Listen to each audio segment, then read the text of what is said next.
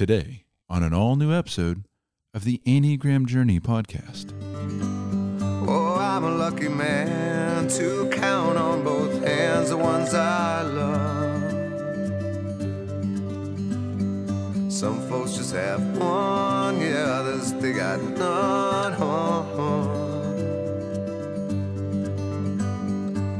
Stay with me,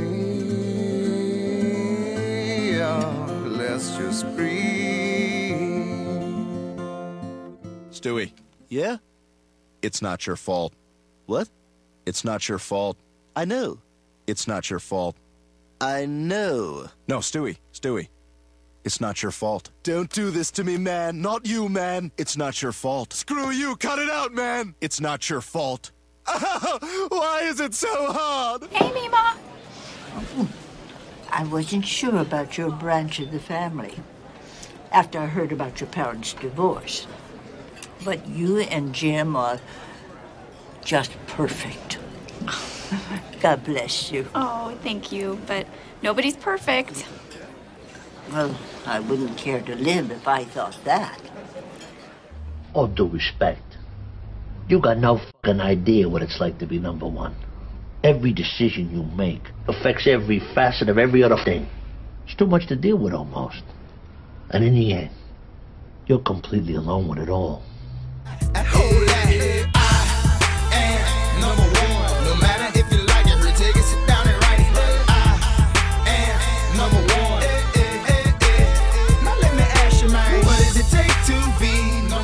Baby, I'm gonna butter your bread. The only time I've ever heard butter your bread is on Super Troopers. That was until this episode of the Enneagram Journey podcast with the Enneagram Godmother, Suzanne Stabile, and today's guest, Enneagram Kendra Adachi, aka the Lazy Genius. Does the dependent stance struggle most with childhood wounds? And what does it mean when you step on a Lego and rage a little bit? We're going to find out today. First, plug Ola time. Enneagram Bootcamp, naming and navigating the first weekend in August. The 3rd through the 5th. Suzanne is going to be teaching Enneagram triad work, Enneagram stance work, wisdom, and understanding.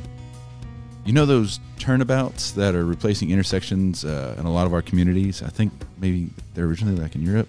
I don't know, but I'm seeing them popping up everywhere now. And have you ever entered one and you weren't quite sure how to get out, or when you get out, if you're going in the right direction? And other cars, you look around, they're behaving the same way and they look about as, as confused as you feel. That's the metaphor for the work of this weekend. She's going to show us the tools we already have on board to help us navigate our way and give us some new tools to assist. Very exciting pre conference yoga and Enneagram workshop with Courtney Perry of Yenneagram. Courtney merges Enneagram wisdom with the practice of modern yoga to promote long term personal growth and facilitate healing of mind, body, and heart. I know it's a very Enneagram 7 thing to say, but this is going to be the greatest Enneagram boot camp ever. You're going to want to join us in Dallas for these three days, but if you just can't swing it, I completely understand. We completely understand. And we hope that you will join us virtually. You're going to find all the important information at lifeinthetrinityministry.com, or you can click on the link in the show notes. And you'll also find some sweet new Enneagram t shirts. Lifeinthetrinityministry.com, August 3rd through 5th, Thursday, Friday, Saturday in Dallas. Sign up, and we'll see you this summer. And now, it's time for the Lazy Genius and the Enneagram Godmother.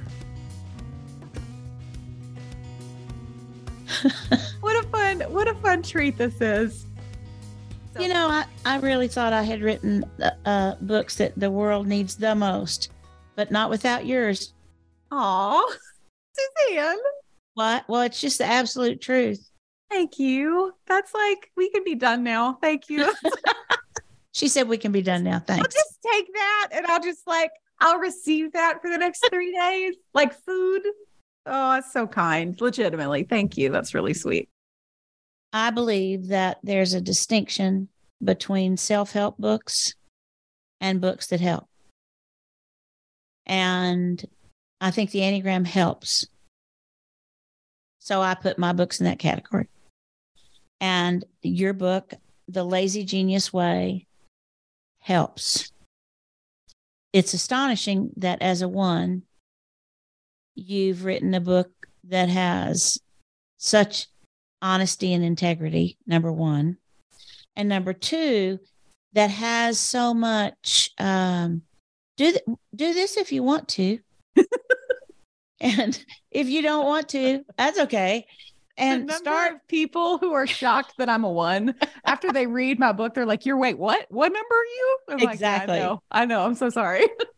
except there's oneness all over it. it uh, all over it because it's about getting stuff done and here's how you can do it from emotions to laundry right. this is how you can get stuff done right here you refer to yourself in our info that we got from you as a relaxed one i am going to refer to you as a healthy one because there's oneness all over your book. First of all, there are 13 principles. Uh, Like, really, that's a one thing to do. and have a number of you have to have a list in there or something. Come on.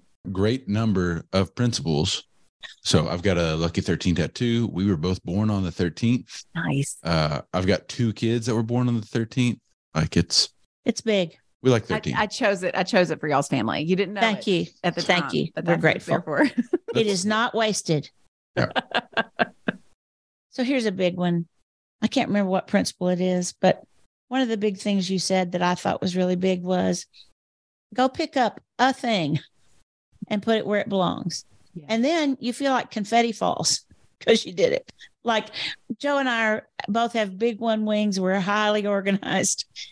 So I, the book was kind of at a girl for me Sure. Yeah. but to go get one thing, not one room, one thing, and then do it again tomorrow. Right. Right. So I would love for you to talk about how you got to this book, how you got to these 13. We can talk about several of them. Like I scheduling rest is the one that I needed the most right now Mm. and uh, it's very helpful to me because I don't do that. And the thing that I loved, and then I'm I'm gonna stop talking and let you talk about your book instead of me talking about your book. But one of the things I loved too is um, a whole way of being in the book where you can start anywhere you want to you can look through it and see what you need. You can start there.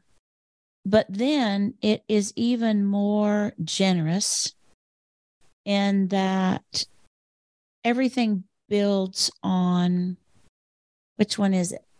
Well, everything builds on the idea of naming what matters. Yes, it does. And and decide once. Oh, oh, I love decide once. Ooh, I love decide once too. It's a good one. It's a good one. But, but you I want you to talk about all of it. Like I'm going to interrupt you because I can't help it. But you just start wherever you want to. Why this book? How'd you get there? Yeah. All the stuff. all the stuff. Well, I I have uh, lived a whole life of trying real hard, obviously, as a one, and was real good at it for a long time. In the sense that, you know, if you're unhealthy ones, uh, look real good on the outside. And so I I did. I did. I was voted most dependable in high school um if that tells you anything and uh not like best all around or coolest or best smile it was like Just she's dependable. so dependable i have really been i spent most of my life trying to live one way where i tried to do everything perfectly all the time okay then after i started having kids and i had two in two years and um, once my second son was born and my oldest was an incredibly hard baby and toddler, very challenging. And I just was out. And so I was like, let's live a different way where we don't care about anything. And that also did not work because I did care about things. I care deeply about certain things. And as I kind of lived through like swinging uh, back and forth between both of those things, I eventually that kind of was the impetus for the lazy genius, which we do a really good job of swinging from the genius side to the lazy side, where you care about everything or you care about nothing. You care about everything, you care about nothing. And that is exhausting. That's an exhausting way to live. And I kept looking for words and language around, well, okay, if you aren't going to live one of those ways, how do you live? what do you do?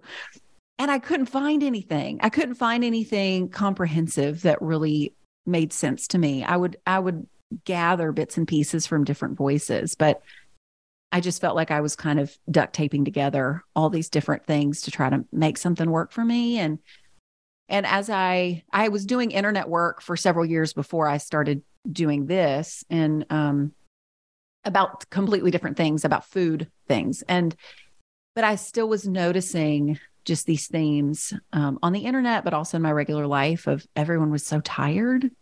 And I, I started to notice, I wonder if the tiredness is from this swinging, from this back and forth that everyone's doing in their own way. And uh, so that's when I started the lazy genius space and um but the the funny thing about the the principles in the book i didn't set out to write a book like i'm not somebody that's dreamed about writing a book my whole life which i had to i had to come to that's a that's a different conversation maybe of like coming to this doing this thing getting to do this thing that a lot of people dream of doing and they don't get to do and i didn't really want to you know that was Me too. to reconcile I'm the same. So we should have a conversation about that sometime. let's do it let's do it Okay.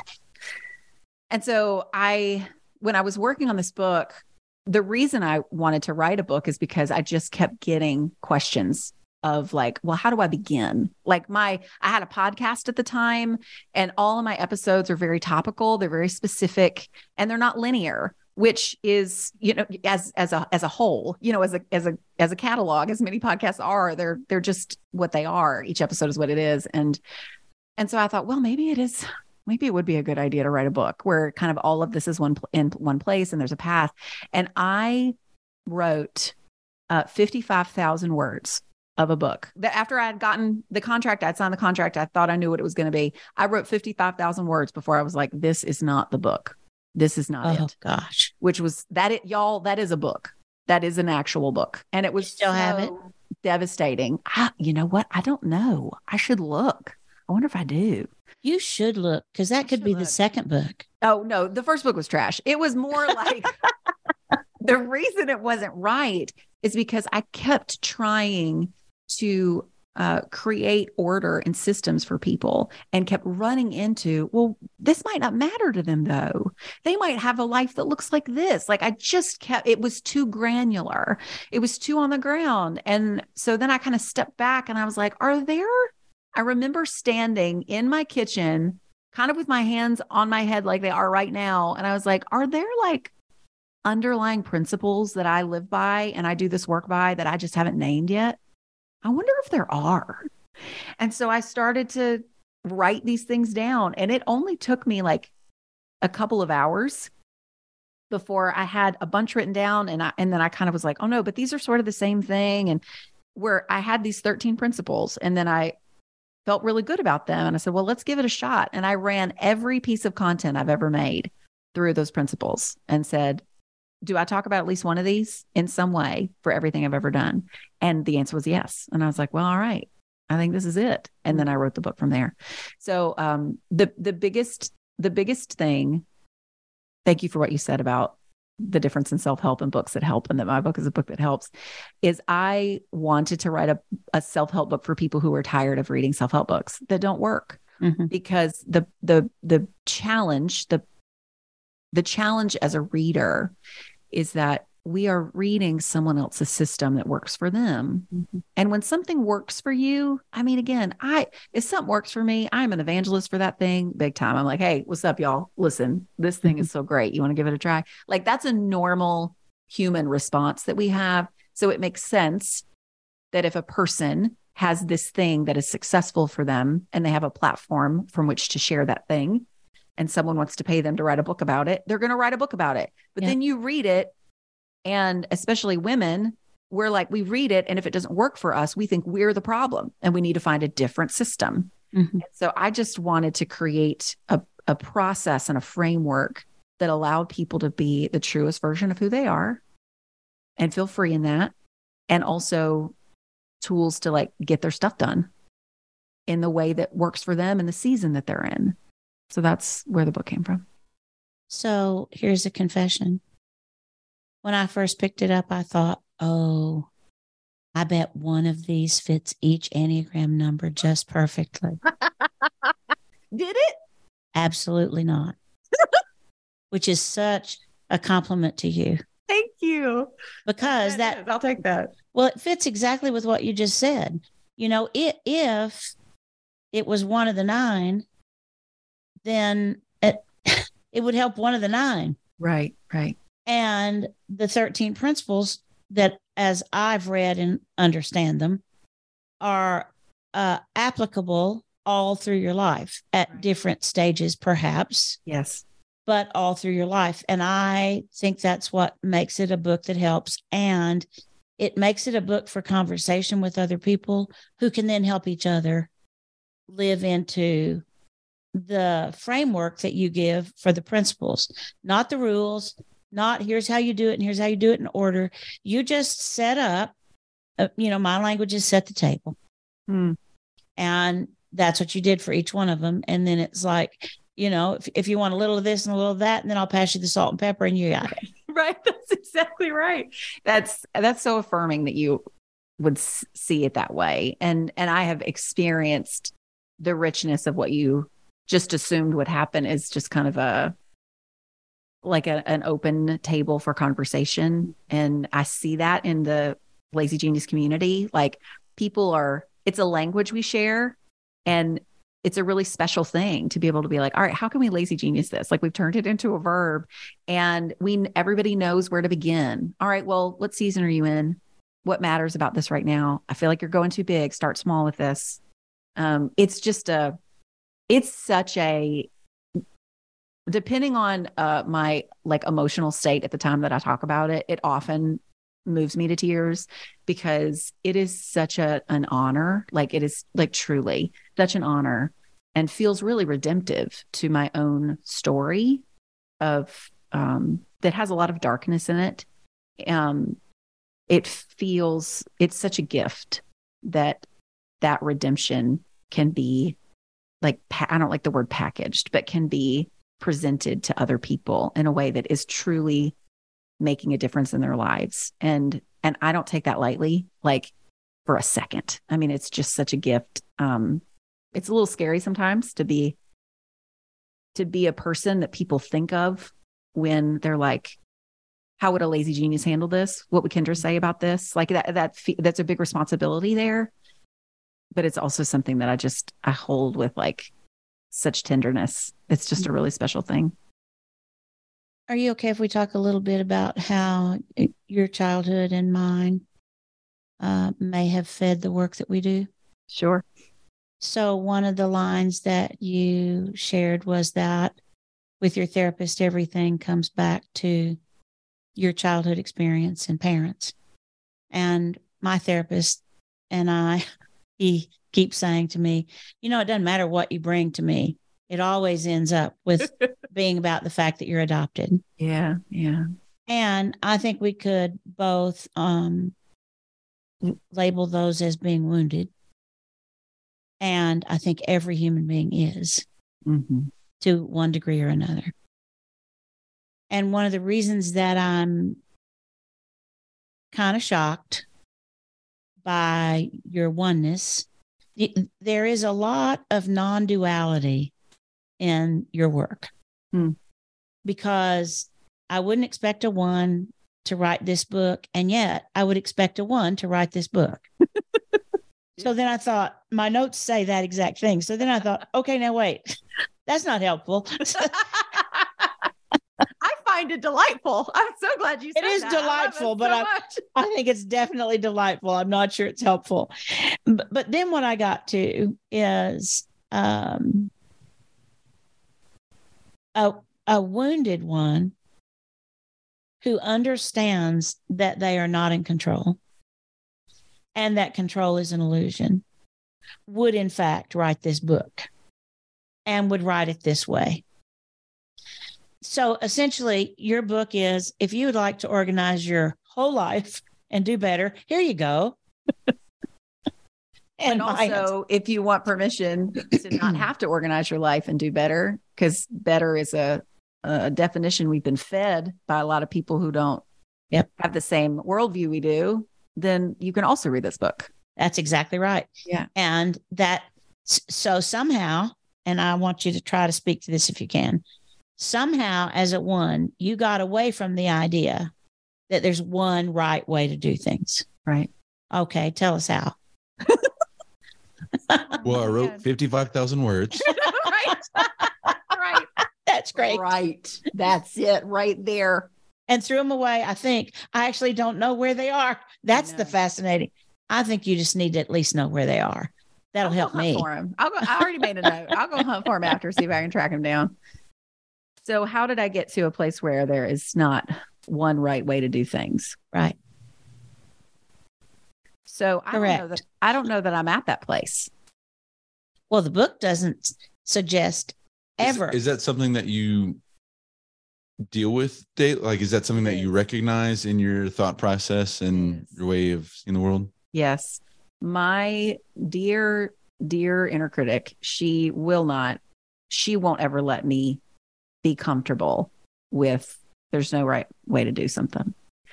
And so, uh, yeah, every day is a, I don't want to say constant. It's not constant, but every day there are occasions where I have to step back from the default of gripping onto, well, this is the right way to do this. I think the reason that I've I prefer believing and living from the truth that there's not one right way to do everything is because it feels better in my body. It's easier to, I'm kinder. Mm-hmm. Like I feel more myself when I let that go. It it makes me more available to other people. It makes me have better, I'm like more I have more empathy. Like I just it's so it's easier. It's become over time, over years and years and years of practice and therapy and unpacking all of the things that have spoken into this lie that I have to be perfect in order for everything to be okay. You know, mm-hmm. there's years of years of therapy and amazing formative relationships and all these different things. So it's easier for me to say, no, it's okay for him to load the dishwasher this way. That's the one example that ones are always given is like, they're going to change how that you load the dishwasher. I don't care. Or I don't care enough. Mhm. Like it doesn't matter the most. That's why so much of my work comes down to what matters right now. right. And the thing that matters to me above anything else in any scenario you give me is connection. hmm Is it connection with God, with myself, with the person I'm talking to, with the stranger, with my kid? Like everything comes down to connection for me. I am also a uh, sexual subtype. Uh, Mhm. so that is also deeply, that is very meaningful to me too. Like Mhm. one on one interactions are like prime. and so all that to say, it's, it's, it feels easier because I know the safety on the other side of that choice. And I like being there. I prefer being there versus being holding on to being right all the time. hmm So, if I wanted to talk about the book, you know, with my friends over lunch, would it be honoring of you if I said, she's a one and the 13 principles are correct? They're right.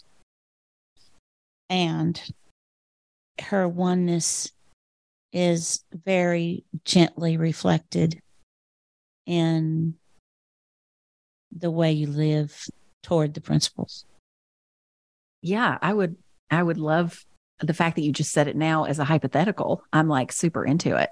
I mean, I think and I think that that I get I tend to get a little frustrated, not not in your space, but in kind of like broader Enneagram spaces. I tend to get pretty frustrated at the characterization of ones. I think every Mhm. number is poorly represented.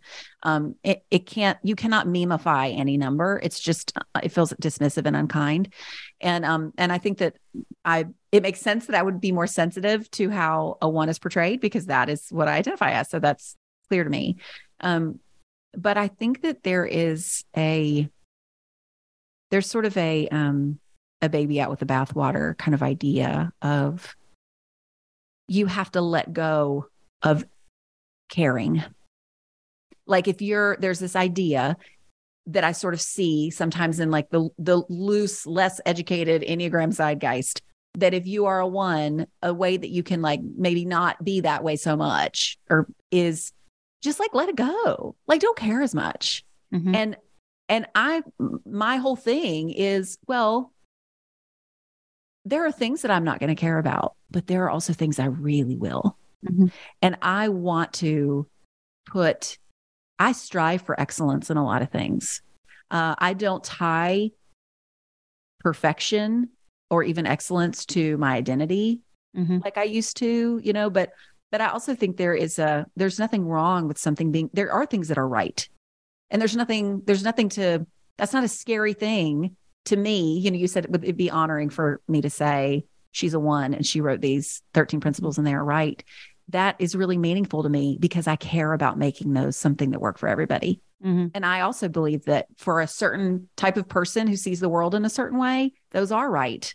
And what a gift, what a what a what a privilege for me to be able to be part of bringing that to people. Um, so I I think that I don't want to throw out rightness. I don't want to throw out excellence. I don't want to throw out um you know, I I am learning to believe and and I've observed in different places that I'm in that my desire to bring wisdom and excellence and thoughtfulness and intention to elevate situations i see potential everywhere. And and i love that about myself. Sure. like i really do. And and it makes me sad when um when other people who identify as ones or when people talk about ones and they kind of like dismiss it as well it's it's like relegated to the dishwasher and helping you move Mhm. Mhm. you know uh, it just feels like so much deeper than that to me I'm teaching a new cohort this year for the first time with a family systems scholar. And we're doing Enneagram and family systems. We're teaching Enneagram and family systems. This is a question that you didn't have ahead of time. And you can certainly say, you know, I don't think I'm ready to answer that. But one of my new questions is going to be, and I might as well start with you. No, no time like the present. i'm here for it is is there if you look at the story of your life so you're 41 correct is there a place where there was a an arc for you where you kind of found yourself in your number Hmm. that brought the past and includes hopes of the future into the present and let me tell you the reason i'm asking that question i I- love, love, love, talk about it all the time. The book Consolations by David Whyte. Mhm. And I read one a day. And I was tired of them. You know, it's like listening to Richard Rohr's, reading Richard Rohr's daily meditation. Sometimes I just have to take a break. They're so hard and so heady. I just have to have a few days off. Well, I do that with David Whyte too. One day I was coming, going into a break because I was just done with having heavy things. And I flipped through the book and I saw maturity and I'd never read that. So I thought that's the one I'm going to go for. I'm surely I'm that. Uh, surely I already have that and I can go check and go on with my day.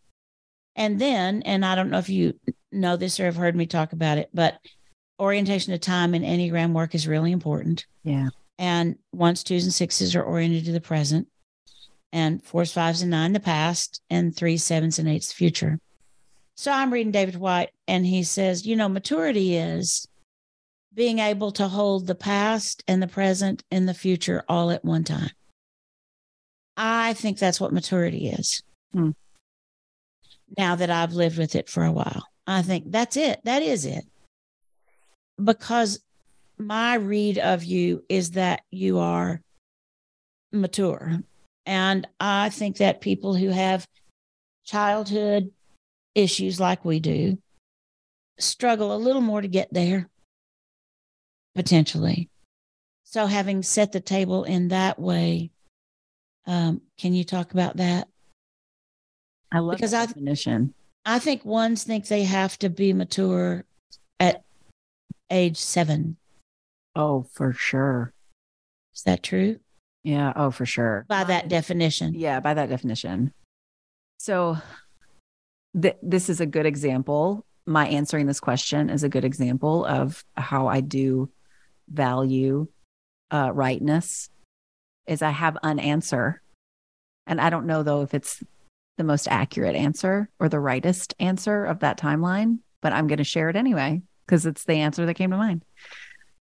So, I think probably the visual that started my comfort in holding the past, present, and future at the same time was um, a visualization exercise I did in therapy probably in the last seven, maybe seven or eight years ago, maybe. And it's probably a pretty common one, but it was um, imagining all of the different kind of versions of myself and what they bring to the table, you know, what they're saying to me and um and kind of like where those versions of Kendra kind of exist in in different places of trauma and and and just kind of like listening to them rather than avoiding them or repressing them or whatever it is. And having the language, I, I learned as I was kind of going through this exercise um, that my nine year old, nine year old Kendra, is the least mature, we'll say, and and also the one who thought she was the most mature and thought she needed to be the most mature. And uh, I was actually talking to my mom. My mom and I have a wonderful relationship now. We've never had a bad relationship. She just struggled with mental illness and was a victim of abuse for her whole life. And so it's it that's a lot on a person. And um and so we were talking yesterday because I had actually mentioned my 9-year-old self on an episode of my own podcast that she had just listened to. And and she said, you know, if you don't if you don't mind sometime I'd love to kind of know what that means. I've never heard you say that before and I would love to know what was happening for your 9-year-old self and and I was like, oh, I can tell you right now. Um, you know, that was when my mom was, um, it was right before my little sister was born, or right as my little sister was born. And my mom was um, very, very unwell, didn't live with us for, she had a mental breakdown, didn't live with us for a while. And I don't remember my dad being around. And I, I just told my mom, I was like, I know that there were adults around, but I don't remember any of them. Mm-hmm. I would just remember being very alone and having this baby sister to take care of and this house to take care of and just having to kind of grow up really quickly. And so she is that 9-year-old is was so afraid, so deeply afraid because nothing felt settled, nothing was sure. Her present wasn't sure, her past didn't make sense, and she didn't know what was in the future. So it was just everything was unmoored. And and so I think that um the the visualization practice and it's kind of hard I, i'm obviously struggling i feel like i'm struggling to put it into words but kind of i imagine all of these versions of me sort of sitting around a living room and and welcoming them all equally Mm. you know that they all had a beautiful part to play and um and the beginning it was the beginning of an invitation for present me Mhm. to begin mothering nine year old me Mhm. in a way that she never was able to receive. And the same for 16 and 23. And there are all these different things. And and so I, I wonder if that's part of the, you know, you mentioned like the non-duality or that there is there is a lot of duality in um what I I can hold two things, multiple things at the same time. I really think that that is a a pivotal moment of beginning to experience you can be with yourself, be with this scared version, this responsible, like hard nosed, the depend the most dependable, Mhm. um, the one who just gave up the one who thinks no one loves her, the one who thinks everyone's going to leave. You know, you can actually be with all of these people because they are all you, but none of them get to sit at the head of the table. You know, like who you are now is the is the one. And then also, you know, for for those who uh love Jesus too, it's that and and Jesus is the one who tends to all of them and me. You know, I'm not responsible for even the tending uh, myself. And so I, I do think that was at least a starting point for that practice. And I think when, you know, when you, when you, when you work the muscles of holding seemingly disparate things Mm-hmm. for a really deep thing like your identity, um, it kind of makes it a little bit easier to hold it for like cleaning the kitchen, yes, it does. you know? So that's, I think, where it all started coming from. I've never thought about it before, but the whole time you were talking, Kendra, I thought, oh, nine year old me made the same kind of decisions. Hmm. And in therapy, it goes back to about that age for me. So I'm going to start asking this question now in cohorts, and I'll get back to you in a couple of years about whether or not the theory's right. But I certainly think there's a possibility that it is. Yeah. And it'd be nice if we could nurture that time for children. I am convinced, and I've always known this, but I'm convinced that everybody has a story. And I'm convinced that how they deal with their stories has to do with their Enneagram number. Hmm. And I would like permission to ask you about something, and we can edit this out. So I'm going to ask a question, and you can say, Yeah, no, I don't want to talk about that. Got it. How much did you struggle as a nine year old and a whatever the ages were that you just shared with how other people don't do things correctly or get things right? Oh, gosh. How much of your headspace is into other people just really messing up? I would say up until I'm not trying to butter your toast, but like up until I really started to dig into your your teaching, 97% maybe. Um because and and I and I and I think so much of it was deflection and projection of Mhm. my own insecurity of not being perfect, right? I mean that's the whole thing is we're so hard on ourselves. We're so much harder. I'm so much harder on myself than I am on anyone else, um, which is saying something through my high school, college 20s. I was really hard on other people. So that indicates how hard I how Mhm. hard I was on myself. Um, I think that I wore my story at the time as a badge of honor Mhm. that I made made it through Mhm. and that I am relatively unscathed. Look at me. Look at how well I did that. Mhm. And also not allowing other people to have legitimate reasons to struggle. It was like, I have all the excuses in the world to struggle, and I'm not struggling. What are you even talking about? Right. Like, it was so cruel. Um, now, I don't know that I, you know, I didn't say those things out loud because then people would not like me. And that was non negotiable. Right. But in my head, oh, just awful.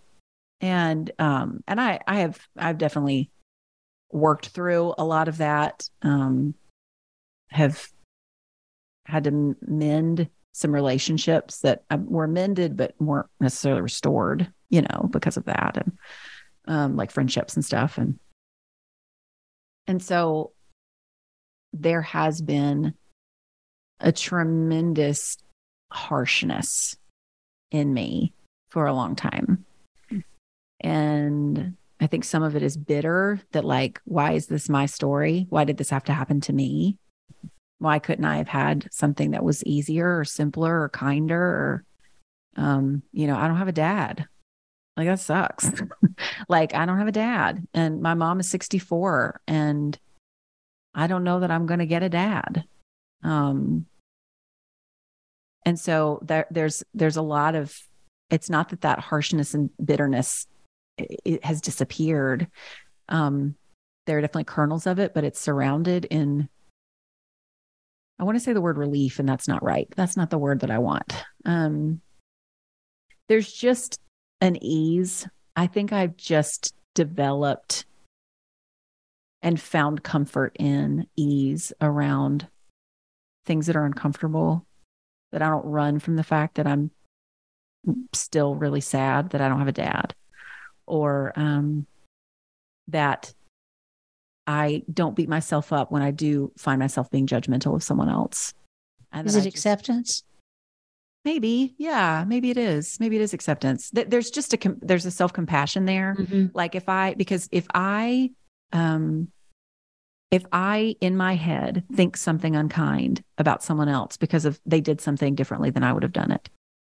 Um if I hold that lack of compassion towards them, it it's like my my inner critic and my years and years and years the muscle memory of turning off Mhm. compassion towards myself that just flips on like a like so fast Yes. And so my ability, not my ability, my awareness of that, that connection of compassion for others feeds into compassion for myself, and compassion for myself feeds into compassion for others. Um, that is a much better place. That's a place I want to live. That's a cycle I want to live in. And and I know that when I become judgmental of others, it knocks me off that cycle Right. and that is i don't want i don't want to be off that cycle i love being in that cycle now does it make me sad and uh is it does it open up wounds sometimes is it vulnerable absolutely of course but i would i would rather be that Sure. than the other thing Well, I have a new theory. I've never said it out loud till right now.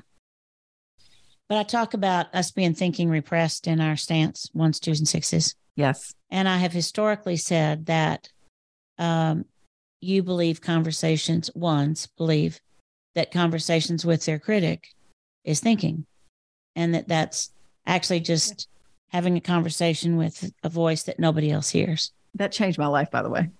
But good. i'm not kidding. You're I, side note time out. Your remember what you're about to say that you've never said to anyone else. Um your words about one's being thinking repressed and that it's unproductive thinking and it's a conversation like that it was like oh it just made everything make make sense. Like it's just truly a life-changing little nugget. Like amazing. So thank you for doing that. Okay continue with your words. You're welcome. You can butter my toast anytime you want to. my new thing I want to say is that because ones have a judging, comparing mind, and because we're in the dependent stance, you and I together, but I'm talking about you right now. So we're always dependent on responses or the actions of people around us. My new theory is that that conversation between ones and the critic is literally that and that it's a judging, comparing conversation with the one and the critic about other people. Mm.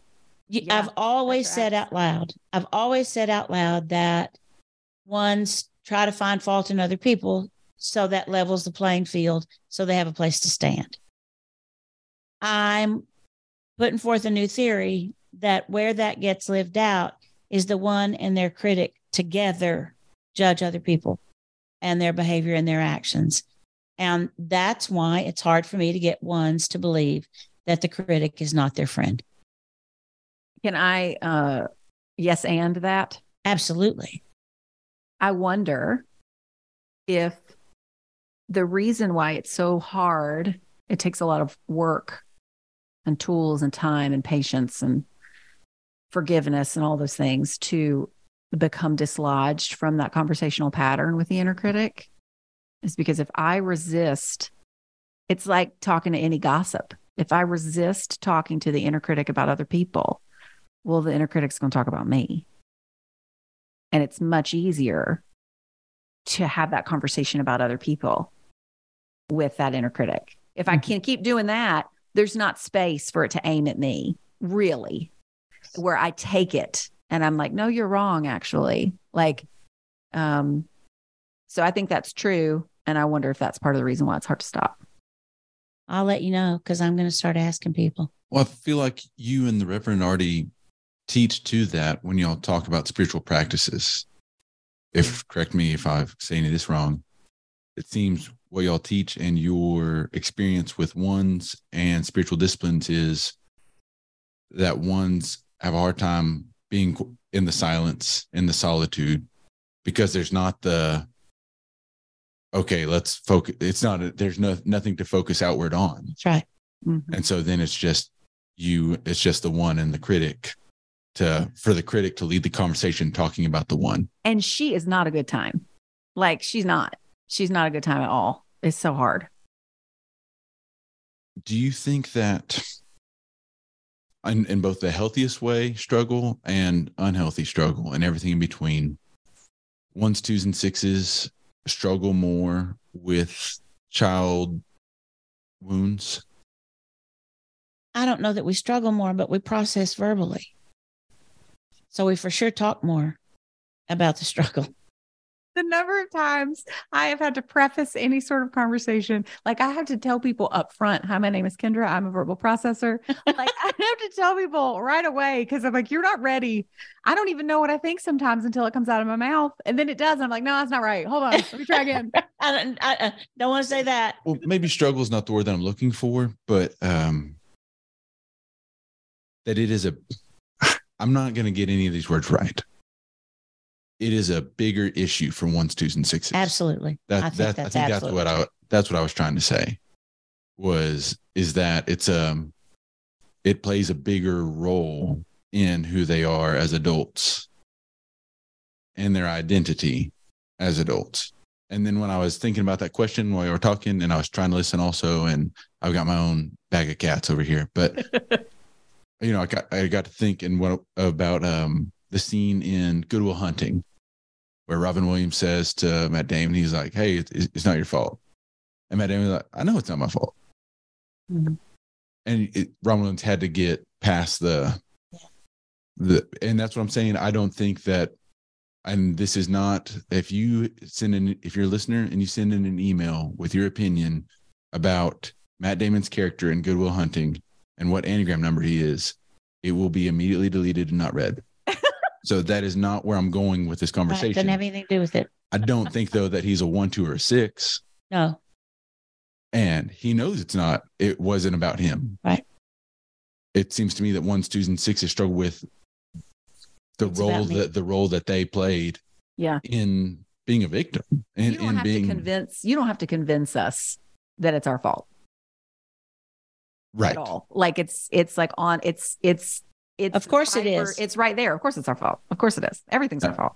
And I think for the other six numbers, it may be easier. And everyone's story is unique. And this is not to make light of what people have gone through. Bless your heart. The email you get. He's Really? trying so hard to like not dismiss anyone's experiences. right. Please don't email me, is what he's saying. it it does feel I will say I do think that I, I think that stories and and histories that have complex trauma in them it's a live wire. It's not you know i don't know enough electricity metaphors to continue that with the other options but it is a live wire. Like it is just it's always present and it's always um one step away from even being dangerous. Like it's just always right there. That idea of, for me at least, I'll just speak for myself, that idea of, well, it's my fault. Of course it's my fault. How do I fix it? How do I make this better? Um, so But as the reason- one, that's my thing is like, how do I fix this? Sure. And the reason we, sorry, I interrupted, but the reason that we think that it's our fault is because in the dependent stance, we're dependent on how other people respond to us. And so whatever they're doing has to do s- somehow with something we did. If their response isn't good, then you're the one that has That's caused the 100% of the time. 100%. Yeah. And it's What a very- awful way to live. Oh, it's au- exhausting. I was. about It to is say, it's a exhausting. really exhausting way to live. Yeah, and And we handle it- Go ahead. You go ahead. Oh, no, no, no. I was just, okay. Okay. Yes, ma'am. I was going to say, I think that is actually a part of my own sort of personal growth and work that is still in its young stages is believing that relationship disruptions of any kind are not my fault. Yeah. For especially my friendships, I will say, I want to I want to follow this out because my family, well, they have to stay with me. Mhm. They have to. I mean, they don't have to, but they kind of have to. My friends, they could leave any minute. I have said for a long time, I've, I have, I don't feel this as strongly as I used to, but it's again, still baby stages. I'm one mistake away from you leaving, Mm-hmm. one mistake away. And that is also a really terrible way to live. That's the path I walk right there. Except for me, it's also family.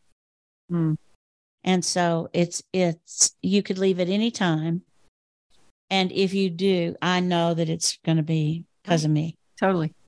For me, it's because it causes shame. It I'm guessing for you causes anger and for sixes causes fear. Because that's the default emotion. But then we also deal with that that feeling that that's happening in different ways. And I deal with it as a two by being cloying, which is just more disgusting for other people. But it feels to me like if I can just grab you and hold you a minute, you're going to want to stay. And ones do it by trying to make things right and do things right and get things right. And six is doing it by, okay, this is falling apart. So what am I going to do next? And then they make a plan for that. And I don't think other the other six numbers, Joel, I think you're absolutely right. And I here's what I don't think they live with. I don't think they live with that kind of anxiety around rejection. What you just described, Kendra, and then the conversation, that's what you describe stance work is. That's right. Like when you say that stand stance work is your life's work, Enneagram wise, I'd be curious if in when we do, you know, hopefully like the 10th podcast with Kendra. Yeah. 10th conversation. Ten, there's That- 13 principles. Let's do I'll come 13. any- listen, 13 in five come- years. It's the easiest yes in my whole life. I'll come anytime you want me to. I feel the same way about stance work. And I think we probably will in five years of I'm still a baby in this work and I still 20 years from now, it's still going to be that same mentality of, and the work is different. Mine is not at all what you described. And the stuff that my stance work that I'm working on, and I've been working on it, I'll say, um, giving it a good college try for a few years now, five years now, maybe the feelings that I have about it are still, and my success are the same as they were a year ago, two years ago, three years ago, four years ago.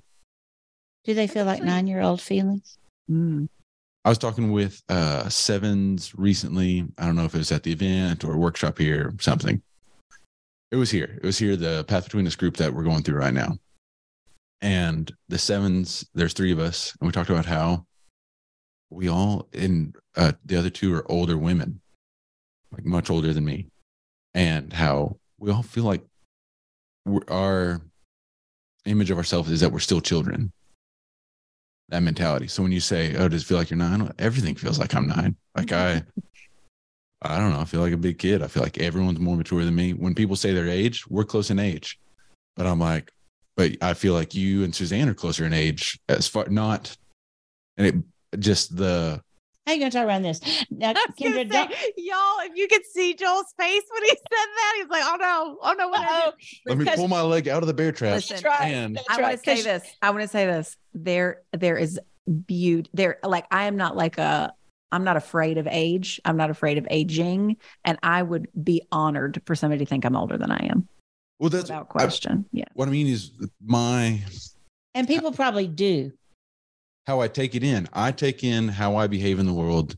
I'm like, you are still a child. You are a man child. And listening to you, listening to other friends in this age group and demographic, uh, I'm like, y'all are y'all are so much older and wiser and more have it all on board, all the stuff.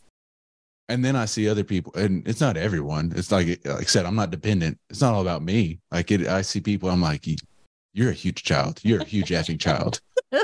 You're a much So- bigger child than I am. Yeah. so mine is not dependent, but that is how I and talking to other sevens, that is how we see ourselves is yeah, still nine. Mm. And it's interesting you sevens because there's a lot of feeling wrapped in that.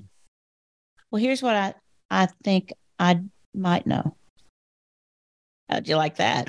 That's the name of the next podcast. I think we I've heard that I've heard this before. Here's what I think I might know. I think everybody is looking for grace. And I don't think everybody has grace to offer. I think they have it in them, but they don't have it available. And a one who can offer lots of grace has to have done lots of work. I'll agree. I'll agree with that. And you offer a lot of grace. Thank you. And if if we're supposed to turn our life experiences, um, yours more complex than mine, and I'm not talking about comparing. I'm just saying people know a lot about mine, and they may not know a lot about yours. And I'm just putting on the table that your trauma is more experience. It, it is just a deeper trauma than mine because it lasted so long.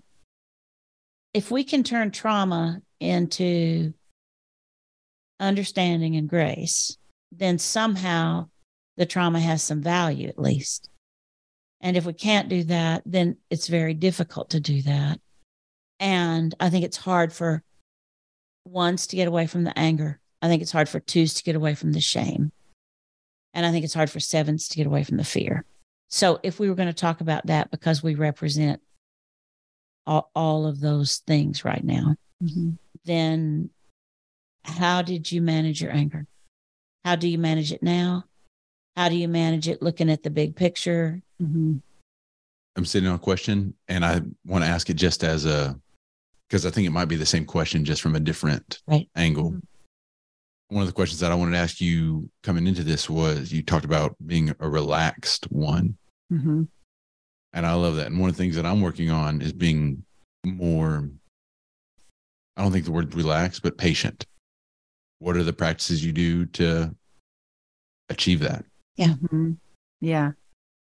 I think that, okay, Suzanne, you just said that something to the effect of to be able to turn trauma into grace, at least it, you know, I don't think you said the phrase the trauma is like good for something, No, but it's sort of something, you know, like whatever that phrasing was. And we can turn our experience into something good. Yeah, yeah.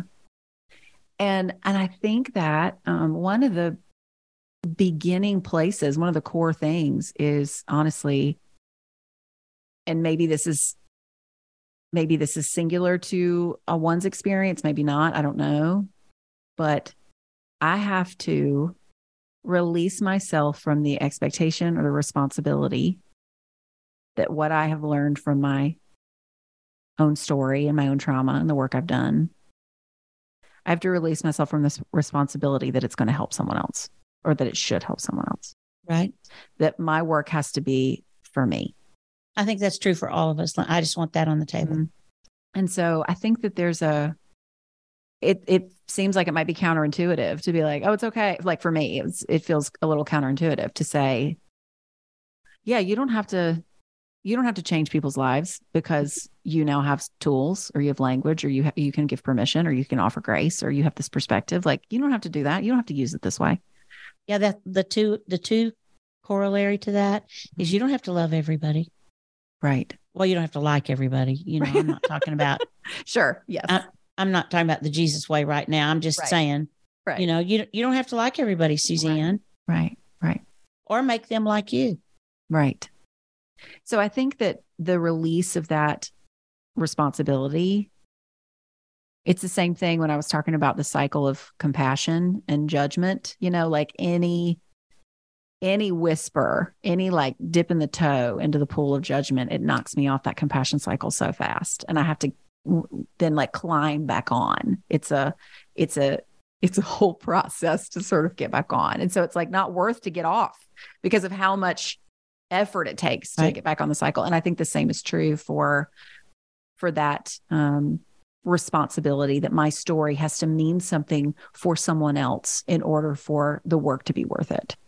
That I have to tell myself that the work is worth it for me. Mhm. And that makes the process of being available and offering grace to other people easier because it's not contingent on the worthiness of it or whatever. And that ties into the question about anger. Is this a weird thing to say? I just have less to be angry about on a regular basis because of where I choose to live, because of where I choose to stay. I am so, I'm like in a cloud, actively like in a cloud of compassion, like always wanting to be there. Always, empathy is like the most important thing to me. So it's kind of like, like it feels a little bit strange to be like, I'm just, I don't have anything to be angry about. Like I do, but I don't, the things I used to spend my angry energy on, I don't anymore.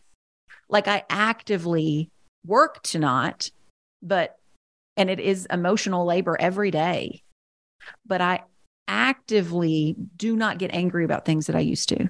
And if I feel it coming, I've become much more attuned with my body as well. And I know when the spark happens of like, oh, we're co- it's coming, the anger's coming, where I like breathe. I like the the amount of like deep breathing I do is just absurd, um, but so necessary. And um, and I think that that phrasing, I think this is why my work, why the Lazy Genius work really resonates with people so much, is because the foundation. It's people think it's actually one of the thirteen principles, and it's not. It's the foundation for the choice of the principles. Is to name what matters. I ask myself what matters right now constantly Mhm. constantly because the the answer will change depending on what's going on um a lot of times it always really does come back to some sort of connection but i ask myself that all the time and so i think those two practices of like choosing the work of n- no longer being angry about the things that i used to be angry about and then also the awareness of my present and the intentionality of what matters right now and trusting that I can move towards that. Uh, I think what happens is what happens for me personally, at least, is when I do get angry, it is anger that is rooted in injustice Mhm. and in this is not a loving situation Mhm. you know it, it's it's anger that is um that moves us towards wholeness Oh, that's good. and so that's kind of a so i'm i also that's another thing that i value like i'm not trying to i'm not scared of my anger i used to be really scared of it um i'm very in touch with it now like very very in touch with it like it's it's a valuable part of who i am Mhm. because it is now used for wholeness Sure. not Sure. for judgment Okay. I um have a corollary to that too. Ali, do you think you're like my little sister or something? oh my gosh i'll be anything Oh no, you could be my child. i'll be Little anything you want me sister's to a be. joke, isn't it? I don't know. Thank we, we did this in the last podcast too. We So, did. Yeah. Oh, I don't even remember I'll, that. So I that will says be a your, lot. I'll be your pet, your neighbor, your I don't care what you want. I'll, I'll do it. Okay, I'll do let's be friends. whatever you But wanna do it. that's fantastic. all right, I'm in. Um, one of the things I do, you, my question every day, all day long, is what is mine to do? Right. Yep. And I have steps that help me get to the question, that help me watch myself. Mm. So one is why am I moving toward this other person? Second one is did the other person want my help? and then there's thrown in there in the middle is what do I expect to get in return? Yeah, those are good questions. Okay, well, what I want to know is to for the people who are listening, do you have a, a pattern that gets you to what matters most right now, Mm. or does it stand alone? No, there is definitely a pattern. Um, I have to I have to ground first. I have to calm first because generally when uh there has to be some sort of obstacle that necessitates my asking the question Okay, of what matters, right? give there has examples. to be there has to be like uh I step on a Lego and I ask my kids to clean up and I hurt myself and I Uh-huh. am uh you know, I ouch and yell and all the things, whatever, that I got hurt. If I say what matters right now in that heightened state, Yep. what matters is that my kids weren't responsible and didn't do what I asked them to do. Like that's what, you know, like that's what my body answers. That's what the answer is. That is the incorrect answer. That's not the answer. That's not the real answer. And so if I, everything starts with me with calming down, with breathing and grounding and like touching something and like just being in my body and going, okay, take a deep breath, even just for a second. Don't say anything. Don't react, you know. And then I will also tend to ask next before I ask what matters. And I think this is very quick and it's intuitive, but I do think this is the process. I will pull from um, one of the principles live in the season. And I will say, what season, what season am I in right now? What is this that I'm in right now? Because it could be a season of like that I'm hormonal. Uh, it could be that my kid didn't sleep very well last night. And so their own response right now is speaking to that. It could be that, you know, when I had little kid, when I was home with little kids, like, um, a really dark per like I've been in a really dark personal season for the last couple of months with some very formative things in my life. And so I have to name that because what matters changes or can change depending on what season you're in and Right. where you are. And so for me to just start with, well, what matters? I don't know yet until I calm my body uh, en- enough to know that I'm okay and I pay attention to where I am. Only then can I really answer that question accurately. Maybe not accurately, but the the the in the most like congruent way Mhm. the deepest, most congruent way. And um, and then you know a, a lot of my work too is is trying to encourage um because my audience is primarily women, but is to encourage women to trust themselves Mhm. with what comes next. Mhm. You know, like if you can calm your body and you are honest about the season you're in, and then you ask yourself what matters right now, trust yourself with whatever the the solution is or the next step is. Like it's okay. And and that's why the principle of start small really matters because like if you try to solve this with some big sweeping thing you're going to be tired from maintaining that big answer and it's also not going to work. So Right. just start small too. So that's why the all of those principles like really hold hands and this they're like this kaleidoscope where they just sort of shift and which ones are larger and more colorful and brighter depending on the the situation. But that's my order. Breathe. What season am i in where am i right now and then name what matters It's interesting that you brought that principle up because the two that I was most interested in talking about was that one about what season am I in and scheduling rest. And they go together really well. they do very much And I'm aware just from journaling for the last two weeks, if I look at my journal, that um, I'm being very apologetic about my age hmm. everywhere I go. And I have a lot to do to be accepting of the season that I'm in. Hmm. And I, because I'm in the dependent stance, have tried to accept the season that I'm in publicly before I've accepted it privately. Hmm. And I think it's going to take some rest for me to get there. And so, um, back to the book for just a minute, want to say that they're all connected. You you don't have to do them all, but everyone that you add is connected to another one.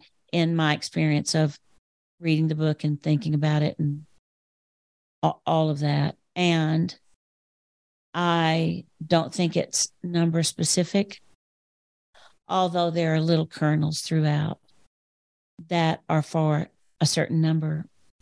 And I'm so aware that the podcast is all of those kernels that we learn from other numbers put together and connected together. You know, from moving forward, we're going to be saying, remember when Kendra said that, or we'll be saying on the podcast, Kendra said such and such. And it's because when we talk to one another about the big things, then we end up pulling together all of these little kernels and somehow they all fit. It's just, do we sit and talk about the big things? Hmm. One why it's called the Enneagram Journey Exactly. Enneagram is not the big thing. No. The journey is the big thing. Yeah. Hearing different numbers and different people who are the same number, but are different people share their experience is kind of like what you spoke to, Kendra, of trying to write the right book of like this isn't the laminated sheet of paper of how to how to do life. Yeah. It's there are a lot of different ha- find your spot, find your place on the journey and find your way to navigate it. Mm-hmm. And what you spoke to about about your relationship with anger and the choices you make, it it's basically that's what we're about to do in, in five minutes. By the way, just so if we can get a time thing, we've got a meeting about the upcoming uh, August event. What you spoke to, I think, is going to be a promotion for what the event is about. But you're talking about don't don't put yourself in the position to we can make the choice to not be in the position physically, spiritually, mentally, all the things for fear, anger, and shame. And or we can be gluttons for the punishment and you know And go with it. and key and unload on the kids about about the Legos and not Right. about the the thing. The thing, right? Um yeah. It's fascinating how quickly Legos, if you step on a Lego, brings up the thing. Holy moly. I mean, zero to 60 is something else. It That's is why so it's a good painful. example. It is a great worst. example. It's a great example. and for dog people, it's a dog. Uh, We've got one dog. When you're doing dinner, that dog is laying in the center of the kitchen. It's a small kitchen. in the center. And a big dog. Oh, almost picked her up the other day, and I almost bit the floor thing full of pasta. Like it was almost really, really bad. And I didn't. I I did not go the healthy route. And the dog did catch the anger Sure. uh, instead of my frustrations around everything else. Anyway, Well, there's always, that's why we love the gift of repair. Yeah. Then I thought about that also when you were talking that there's not a when people say you know it's never too late to say sorry. So last night, me and our son, we I was getting frustrated. It wasn't the best deal, and he went and lay down in bed. After he'd been in bed about five minutes, I went in there, and I was like, "Hey, man, uh, we didn't have a great night. I think we can both say that we didn't do it perfectly, but I don't want us to undo all the great steps we've made to build this relationship that we're working on because of this night. So if you're good with it, then people will say, well, if I apologize, you know, it's too late to apologize. They're, they're not going to forgive me. It's not about their forgiveness. It's if you're dependent on the outcome of the result, right. then you're behind the eight ball anyway. Right. Plus, their response is none of your business. It's true. Doing your work is your business. Yeah. That's right. I can ask my kid for forgiveness and he can say no. Yeah. And Yeah. it's like, you're allowed to feel that way, man. Yeah. Like that's what it is. Yeah. I'm so grateful for repair. It's never, it's never wasted.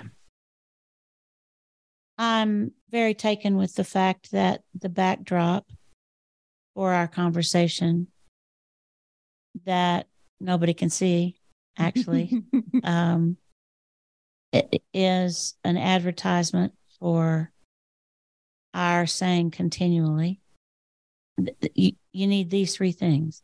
You need a therapist and a spiritual director and centering prayer or mm. a centering practice. Yeah.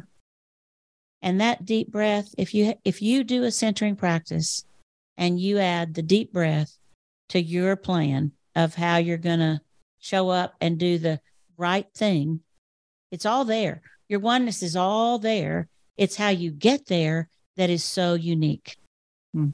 and that's what i think i i want people to hear along with everything else you've said is your oneness is there you have just done a combination of work that makes your approach to life a little different. And I think your podcast and your writing are a reflection of that work. And if those of us who are privileged enough to have an opportunity to do the work uh, have opportunities to share the fruit, then in my language, we're doing what's ours to do. And I don't know anybody who presents the world with a bigger, better fruit basket than you do. Mm. That is very dear. And I received that. Part of me is like soaking it in, and the part of me's like, careful because, uh, and I know y'all have to go to a meeting. It is incredibly meaningful when someone whose work has impacted my life so, I mean, in really amazing, tangible ways for you to value what I do is is really like it's it's it'll take me a minute. It'll take me a minute. But I I I will take that minute and I will receive it on the front end and it'll it'll get all it'll get all the way in eventually. Um but yeah, it's just thank you for that. It's incredibly validating. What if we put together, and Joel, you'll have to add yours. What if we put together, okay, what matters? What is mine to do? and We need like the questions. Yeah, we need the questions. I think for for things that are just true, there's only variations of the same thing, and or different reasons or um, motivations or what you're looking for from the same thing. So when Kendra's talking about the breathing, stopping and breathing, ever since I read uh, I read the book Breathe, uh, I forget his name. What a phenomenal book! oh my gosh, what a book. and then I've been focusing on that. But one of the things that I've been doing lately, in both the and not 100 percent of the time, but when I'm when I'm doing thing when I do do it, is stopping and breathing and count. And my thing is counting. So it's not just breathe. It's not a body scan necessarily. It's not. So for an example, yesterday I had to go down to the main building to get the mail. I know that she's there. It's a, the door's locked for security reasons. I know she's there. I've rung the doorbell. I wait, and then at the point where I started getting angry, Mm-hmm. I've been stopping, stop and count to thirty. What's thirty seconds? Odds are she's going to come in that thirty seconds. What whatever the thing is, 15, 20, 30 seconds, it's going to happen. But if I don't stop and count and actually recognize the time that's going, feels like an hour. Uh, I'm outraged. What are we doing here if we can't just answer the door? It's a Like- slippery slope, man.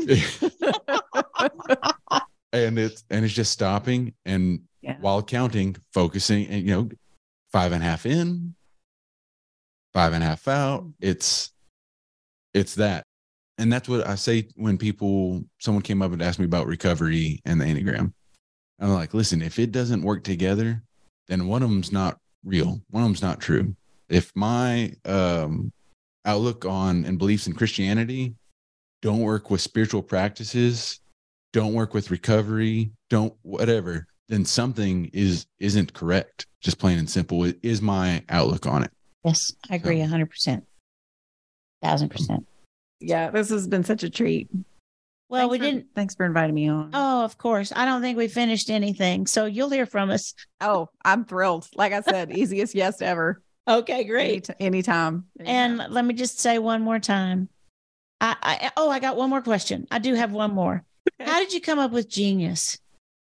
So my friend uh, Emily P. Freeman, who was an Yes. author, Yeah, yeah, she- yeah. yeah. She is the one who named it for me. I was she's a she is an amazing namer of things. Yes. And when I was like, I just need to figure out like how to help people like not do this swing thing, and she came up with lazy genius, and I was like, yeah, it's like you can be a genius about the things that matter and lazy about the things that don't. And we both cheered and high fived, and we're like, we found it. But yeah, there's no great story. Emily just came up with it.